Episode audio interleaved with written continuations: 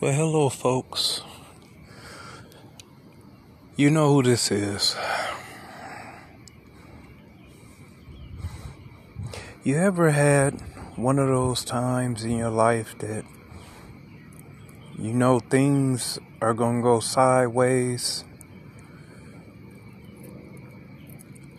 just by, you know, just by thinking of something?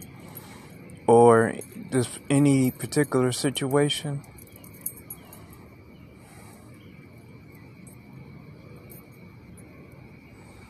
Knowing things,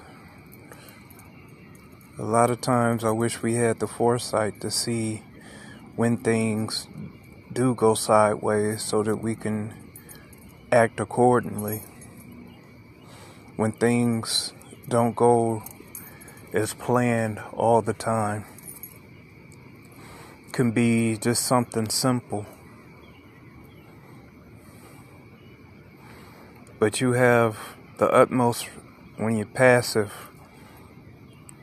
like I am. You have like the utmost respect for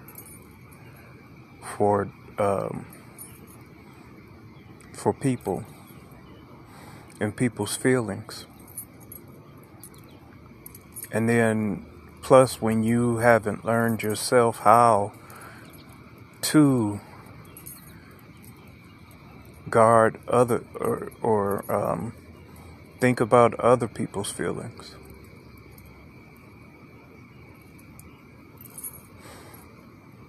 Kind of appreciate the times when you were younger, when you didn't have all this crap to think about. Money, taxes, children, relationships. You know, getting your heart broken by a young girl or a young boy when you were younger. You shake it off and then you keep going.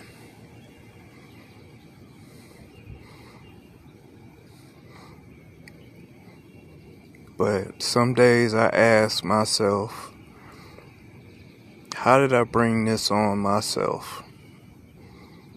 What did I do wrong?